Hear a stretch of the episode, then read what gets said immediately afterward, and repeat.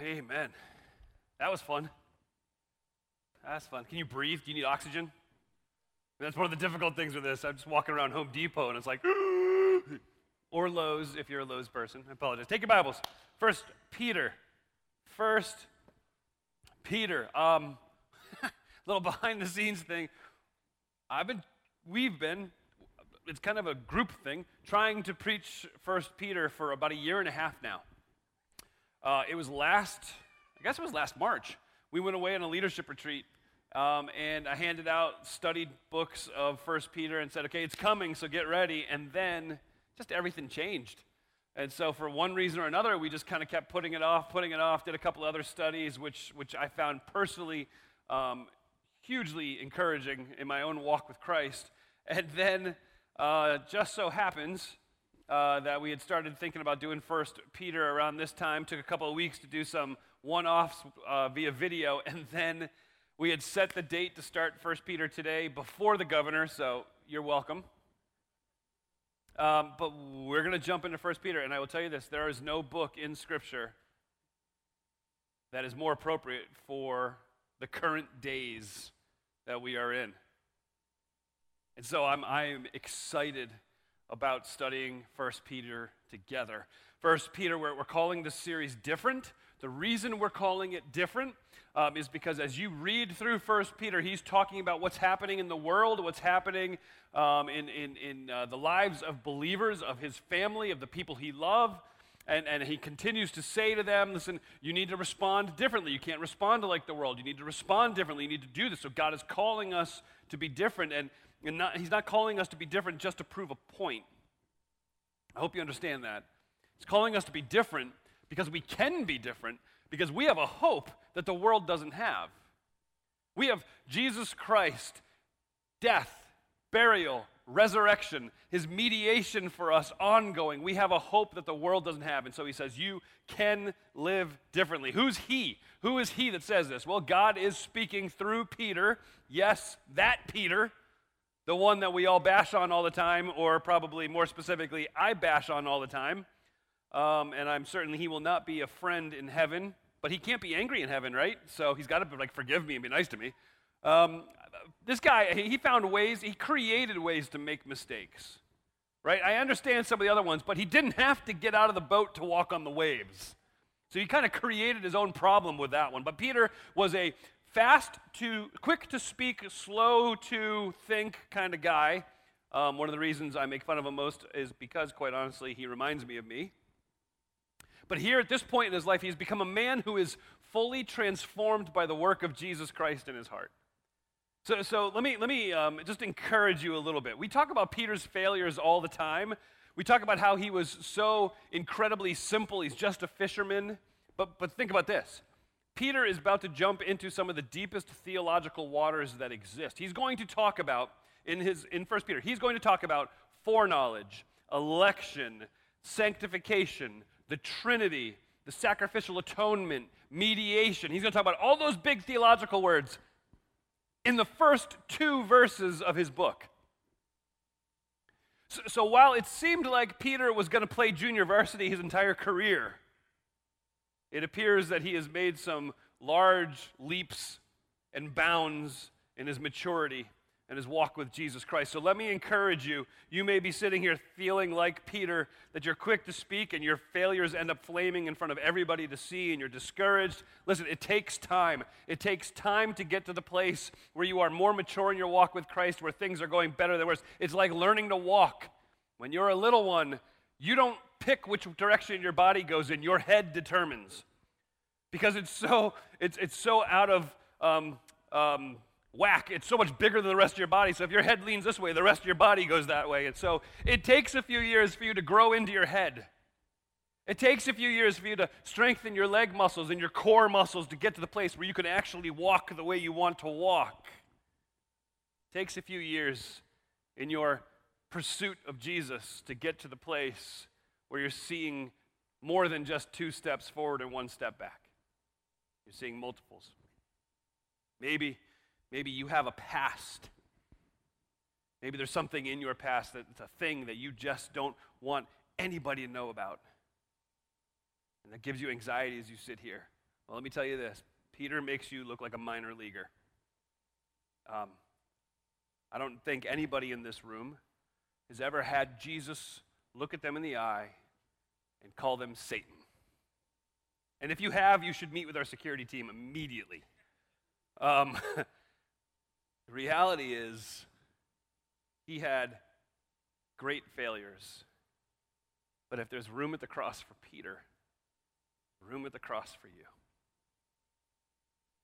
This is, this is a man who experienced real persecution, not just inconvenience, real persecution, real martyrdom. I don't know if you're aware of this or not. Church history tells us that Peter was crucified upside down because he refused to recant of his faith and he refused to be crucified like his Savior, Jesus Christ. He's writing in a time and to a people who are really going through unprecedented difficulty. It's written around the year 60 to 65 AD. Uh, it's under the rule of this tyrannical emperor named Nero. Nero was a tyrant. Nero killed his mom, killed his first wife, and we're pretty sure he killed his second wife as well. Under the, the rule of Nero in July of 64, Rome burnt to the ground. Uncontrollable fire for six days. They finally get it put out, and then it starts again and burns for another three days. And history tells us that, that Nero played his fiddle as he watched Rome burn. There was a, an angry mob that arose after seeing that, and they blamed Nero for uh, wanting a bigger palace and burning it down so that he had an excuse to build it. And he's the one that created this massive fire that destroyed Rome. So it's his fault, his fault. And, and Nero needed to get the attention off of himself. So he decided he would blame somebody else for this. And so he chose a, a small group of very unpopular people that everybody was a little skeptical about called Christians. And he blamed them for starting the fire he outlawed Christianity, and that began a 250 year path of persecution, organized persecution, and outlawing of Christianity. And Nero led the way with his cruelty towards Christians. It was a regular um, occurrence that what he would do is he would take the skins of animals and wrap Christians in them and put them in cages with wild dogs, and the wild dogs would attack them. Um, he would cast Christians uh, as characters in plays that were to be murdered so they could actually do it in the play. He would uh, dip Christians in sulfur um, and, and then he and tar, and he would tie them to a tree and he would light them on fire to give him light to have garden parties. Or he, he would take them and light them on fire and, and set them along the side of the Appian, uh, Appian Way, which is the, one of the main thoroughfares, and, and that would light the road. He was a horrible, horrible person, and he was persecuting believers in Jesus Christ, men and women who had put their trust in Christ. These were real people, like you and like me, who were going through this very difficult time. And Peter is writing to them, a, a scared, hurting, fearful Christians who are in hiding, trying to get away from being persecuted. He's writing to you sitting here this morning, a person who has unanswered questions, and a person who has great fear, a person who is going through trials, who's going through difficulties, whether those be financial or physical or spiritual or emotional. Perha- perhaps over the last few weeks, you've had an addiction that you thought was dead for years suddenly rear its ugly head again. He's writing this for you. He's writing this for those of you who are about to head into a big trial and you don't know it, guess what? That's all of us. One of all of us is going to get one eventually. He's writing this to us. And listen to what he says. Look at verse 1. This is what Peter says. Peter, an apostle of Jesus Christ, to those chosen living as exiles dispersed abroad in Pontus, Galatia, Cappadocia, Asia, and Bithynia, chosen according to the foreknowledge of God the Father through the sanctifying work of the Spirit to be obedient and to be sprinkled with the blood of Jesus Christ. May grace and peace be multiplied to you. He says, You are exiles, strangers, sojourners, alieners, alieners. Yeah, I just made up a word. Alieners, foreigners, aliens. There we go, I'll get it But he's, the basic point of that is this world, this ain't your home. You don't live here. You're, you're, you're just passing through. So, so, because this isn't your home, you are going to be different. Your morals, your values, your belief systems, all of those things will be different. The way you parent will be different. The way you behave as a child will be different. The way you spouse, what you do in your marriage, the way you care for, submit to, and love your spouse is going to be different than everybody else around you. The way you lead your company, the way you work when you show up at the office, it's going to be different. The way you invest your time, your energy, your resources, all of those things are going to be completely different because you don't live here, you're just passing through. So you need to live differently. And Peter prays it for his people. I want, in the middle of this difficulty, as, as hard as this may be, my prayer for you is the end of verse 2 may grace and peace be multiplied to you. Well, how does that happen? How does that happen? Well, what we have is a theologically rich sentence that I'm just going to kind of dabble in a little bit, create some small fires that I'm sure we'll have to put out later. That's okay. Um, we're just going to splash in the puddles a little bit to get through it. But, but, but really, what Peter's point is this this is, this is how you um, uh, gain grace and peace. It's not through living in the past and thinking about the good old days, which weren't actually good, they were just old. And it's not about strategizing a way to dodge the angry mobs coming to persecute you. It's about remembering who you are. And he begins by saying, You are chosen. The word is also elect. And when I say that word in a church, there are a group of people that are like, Yeah! And there's a group of people that are like, Oh, great, here we go. So, I'm going to offend both of you because I, I, you know, I walk the middle. That's the way it goes. So the word elect and chosen is used 22 times in the New Testament, and in every time it is used, it is referring to a group of people who are chosen by God out of a group of other people who are not chosen. And those people who are chosen are now included in the numbering of God's people, and they receive the great privilege and blessing it is to be chosen by God. It is an intensely theological term that you can find in Scripture. And here is the teaching of this being chosen you didn't find God. Please understand that. Not one of us in the room was sitting on our couch one day with our Rubik's Cube of faith and we're like, aha, I get it. You didn't stumble upon God. You didn't figure God's love out all of a sudden. No, He found you. The theological baggage that surrounds that thought is undeserved. Let me explain why. It doesn't come by itself it comes together with another idea called free will. So let me explain it this way. If God hadn't chosen you to reveal his love to you, would you be saved? No. John chapter 6, verse 44, Jesus says, No one can come to me unless the Father who sent me draws him. However, if you didn't receive the gift that Jesus is offering, would you be saved? No. Romans 10 13 says, Everyone who calls on the name of the Lord will be saved. So, how do these two things go together? It's this beautiful mess. And this wonderful mess that reminds us that God's a lot smarter than we are. Praise God. Because if you were all dependent upon what I could fit in my three pound brain, you're all in a lot of trouble. I can't even remember how to get home some days.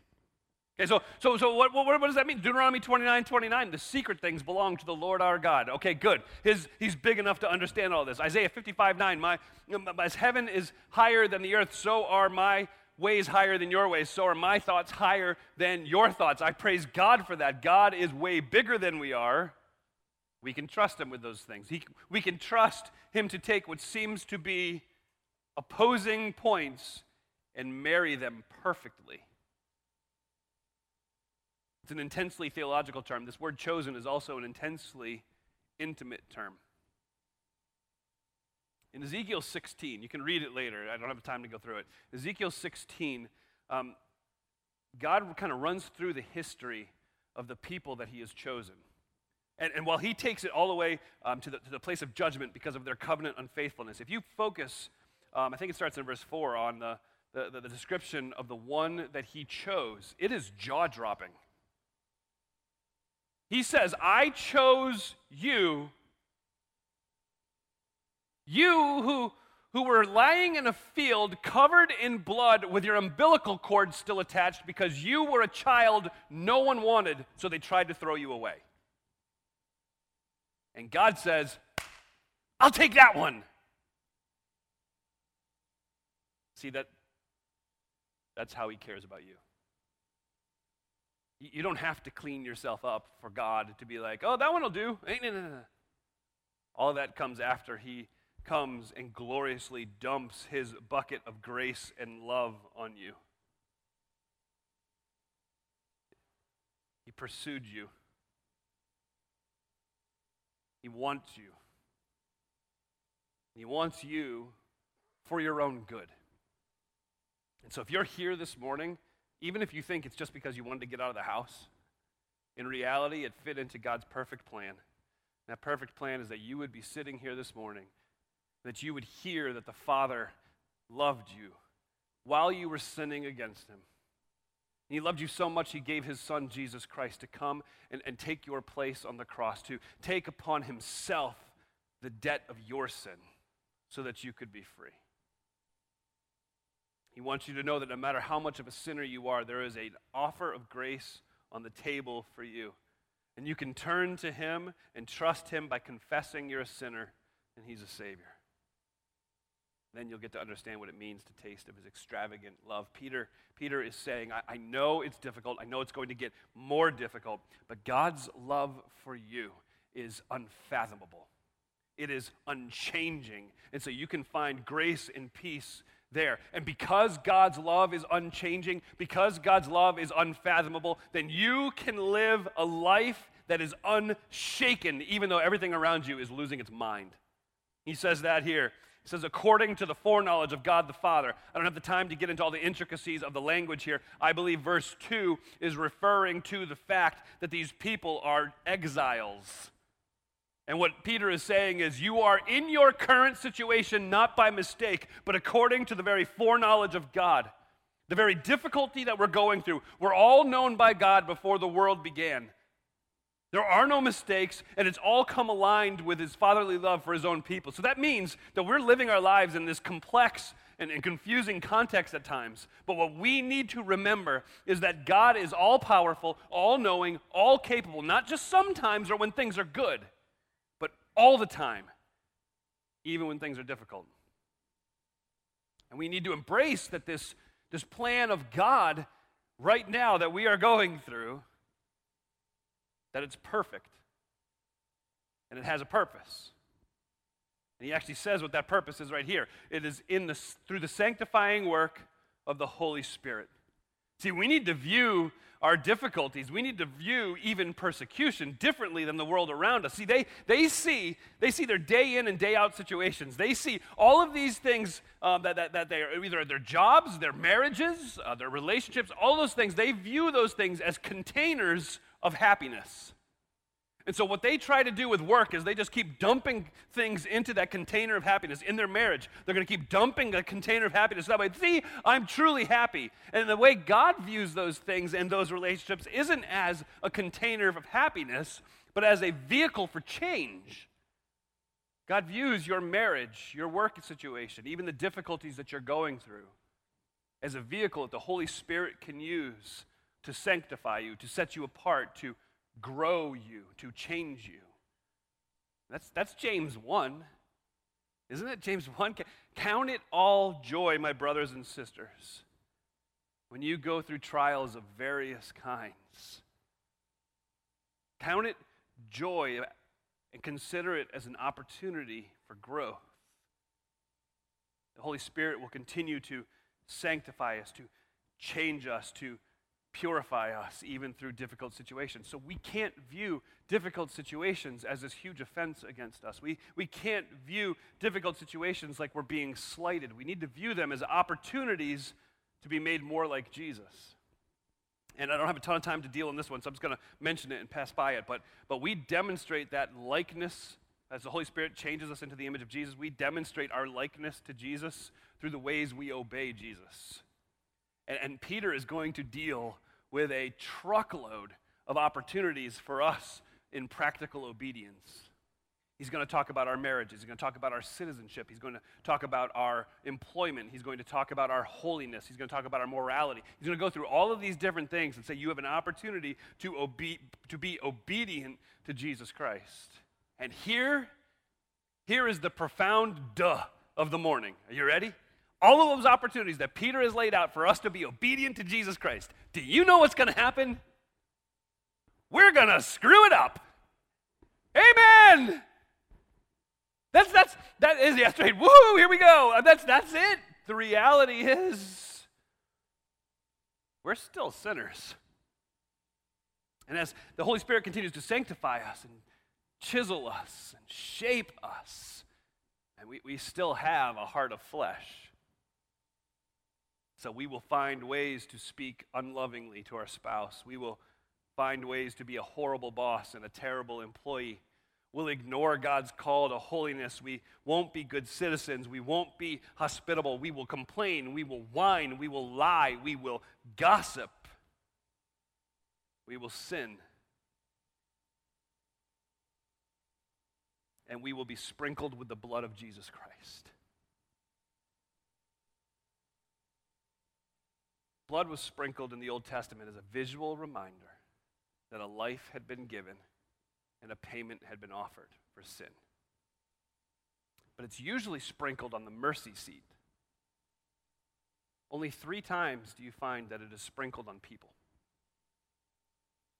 And then let me give you the two, and then I'll give you the one that I believe that Peter's referring to. The first one is at the initiation of the covenant with his people. In Exodus chapter 24, Moses sacrifices an ox and then he sprinkles the blood on the altar and then he turns and he sprinkles the blood on the people to, to signify this, this atoning work of God and the people and the bringing together, the establishment of this covenant between God and his people. Powerful picture. Second time you see the sprinkling being done on people is um, where Aaron and his sons were ordained as priests. They were sprinkled with the blood. But what I believe Peter is referring to here is the purification ceremony that happened for the leper who had been healed from his leprosy. See, when his leprosy was gone, he had to return to the priest, and the high priest would then announce him as clean. And he would do that by taking the hyssop and dipping it in the blood of the sacrifice and sprinkling it on the leper. And I believe that's the sprinkling that Peter is speaking of here in this verse. Why do I think that? Because with the leper, much like us as sinners, we haven't left the covenant relationship with God. We're still in that covenant, we're still members of that covenant, but our fellowship is jacked up because of our sin. And we are separated, and things just aren't right. Until that moment, the blood of Christ is reapplied to our account. And then, then there's sweet fellowship again. Much like the leper who was cast out from his family, cast out from his camp, cast out from his countrymen, he, he was required to stay as far away as possible, covering his face and yelling, Unclean, unclean. Does that sound familiar to anyone lately? So the leper needs to stay away, unclean, unclean, until that moment suddenly he is cleansed and he's still not allowed back into his country, back into his camp, back into his family until that moment the high priest sprinkles the blood on him and then it's all made new again. Through difficult times, we will fall on our face, and yet we have a mediator between God and us. His name is Jesus Christ. And if we confess our sins, the Greek there is literally, if we keep on confessing our sins, He will keep on forgiving us our sins and cleanse us from all unrighteousness with the sprinkling of the blood. Brings us full circle. It's Peter. Get behind me, Satan, Peter. I'll never deny you, Jesus, till the rooster crows. And he's done it three times. It's Peter.